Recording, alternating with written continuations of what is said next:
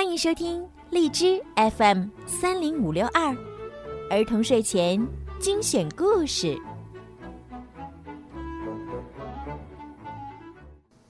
亲爱的小朋友们、大朋友们，你们好！我是每天给小朋友们和大朋友们讲睡前故事的小鱼姐姐。爱丽丝的故事呀，在昨天已经完结了，很多小朋友呢都留言告诉我说非常非常喜欢。从今天开始呢，小鱼姐姐要开始给大家讲《小王子》这本书呢，是法国作家圣埃克苏佩里的著作，也是非常非常有意义的一本书。不管是对大朋友还是小朋友，这本书呢都非常非常的适合你们听。那么从今天开始呢，我们每个星期五、星期六一起来收听《小王子》吧。小王子第七集。第四个行星是一个商人的星球，这个人忙得不可开交。小王子到来时，他连头都没有时间抬一抬。你好，小王子对他说：“您的香烟熄灭了。”三加二等于五，五加七等于十二，十二加三等于十五。您好。十五加七是二十二，二十二加六是二十八，没时间再点着烟。二十六加五得三十一，乖乖，一共是五亿零一百六十二万两千七百三十一。五亿什么东西？小王子问。嗯，你还在这里吗？五亿零一百万，我也弄不清是什么了，我忙极了。我是个认认真真的人，我不爱把闲聊当消遣。二加五等于七。五亿零一百万什么东西？小王子重复的问。他一旦提出一个问题，是绝不会半途而废的。这位商人终于抬起头来。我住在这星球上五十四年以来，只有三次遭到打扰。第一次是二十年前，有一只金龟子，天晓得它从哪儿掉了下来。它发出的可怕的响声使我加错了四个数字。第二次是十一年前，我患了关节炎，我缺乏运动，我没工夫闲逛，我是个认认真真的人。第三次就是现在，我刚才正算出五亿零一百万。一百万什么东西？这位商人意识到，不回答这个问题，他别想有安宁的时候了。一百万个小东西，他说：“有时在天空中可以见到的东西，是苍蝇吗？不是的，是亮闪闪的小东西。是蜜蜂吗？”不是，是金黄色的小东西，那是无所事事的人想入非非的东西。可我是个认真的人，我没有时间想入非非。啊，那是星星吗？对了，就是星星。您计算那五亿星星做什么？五亿零一百六十二万两千七百三十一颗星。我是个认真的人。讲究精确无误。您拿这些星星做什么？小王子问。我要他们做什么？是呀，什么也不做，我就是占有他们。商人说：“您占有星星？”是的，我见过一位国王，他。小王子说。国王不占有星星，他们只是统治而已，这有很大的区别。您占有星星又怎么样呢？那我就富有了。富有了又怎么样？我买进别的星星，要是有人找到的话。这个人，小王子心想，思路和那个酒鬼有点相像。虽然是这样想，他还要提问题：怎么才能占有星星呢？那么你说说，星星是属于谁的？商人烦躁的顶了一句：“我不知道，他们不属于任何人。”那就是属于我的，因为我是头一个想到占有的。想到就可以占有了吗？那当然。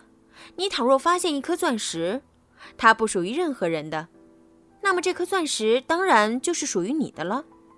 当你发现一个小岛，它是无主的，那么这个岛就是你的。你若是首先想出一个主意，申请了专利权，这个主意。就属于你的。我占有这些星星，因为在我之前，没有人想过占有它们。这倒也是，不过您占有了做什么？我管理经营它们。商人说：“我一遍又一遍计算它们的数目，这可不是件容易的事儿。我可是个认真的人。”小王子还是不满意。我拥有一条围巾，我把它围在脖子上，随身带着走。我拥有一朵花，我可以把它采摘了带着走。您可不能摘下这些星星，是不能，但我可以把它们存在银行里。这是怎么一回事儿？就是说我把这些星星的数目写在一张小纸头上，然后把它放在抽屉里锁起来。没别的了。这就够了，商人说。小王子想，真好玩，这倒挺有诗意，但算不上是了不起的正经事儿。关于什么是正经事儿，小王子的看法与大人的看法大有不同。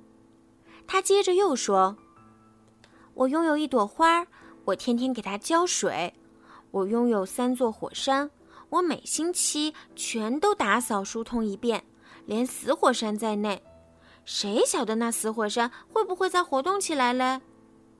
我拥有火山，我拥有花，而我对我的火山、对我的花有用处。您呢？您对星星并没有用处。商人张口结舌，找不出话回答。小王子走了。大人真是太离奇了。在路上，他自言自语，只是说这句话。第五个星球非常奇特，它是群星中最小的一颗，整个地方只能刚好容得下一盏路灯和一个点路灯的人。小王子怎样也想不通，这行星坐落在太空某一角落里，既没有居民。又没有房屋，要一盏路灯和一个点灯人干什么？虽然他是这样想，但他心里对自己说：“可能这个人行为荒谬，但比那国王、那自高自大的人、那商人、那酒鬼都要好一点。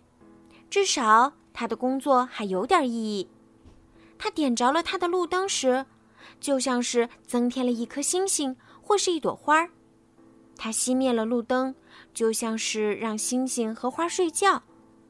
这工作真美，既然是美的，那就是真正有用的了。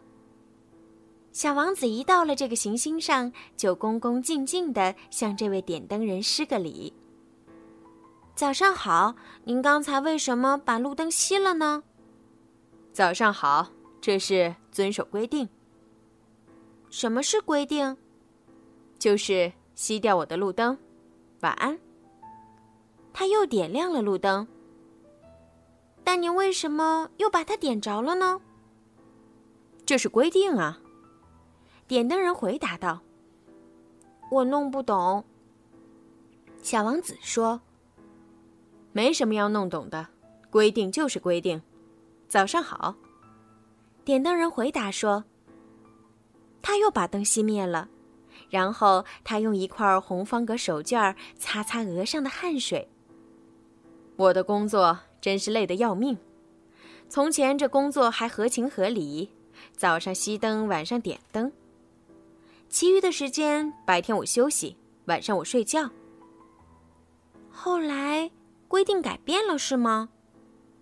点灯人说：“规定倒没有改变，惨就惨在这里，这星球一年比一年转得更快，而规定却始终没有改。那又怎样呢？”小王子问。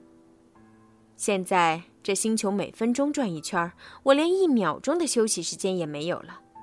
每分钟要点一次灯，熄一次灯。真有趣！您这里一天只有一分钟长。才没什么有趣的呢。点灯人说：“我们俩刚聊了几句话，一个月已过去了。一个月？对，一个月。三十分钟就是三十天。”晚安。他又点着他的路灯。小王子看着他，觉得他很可爱。他是那么忠诚的执行规定。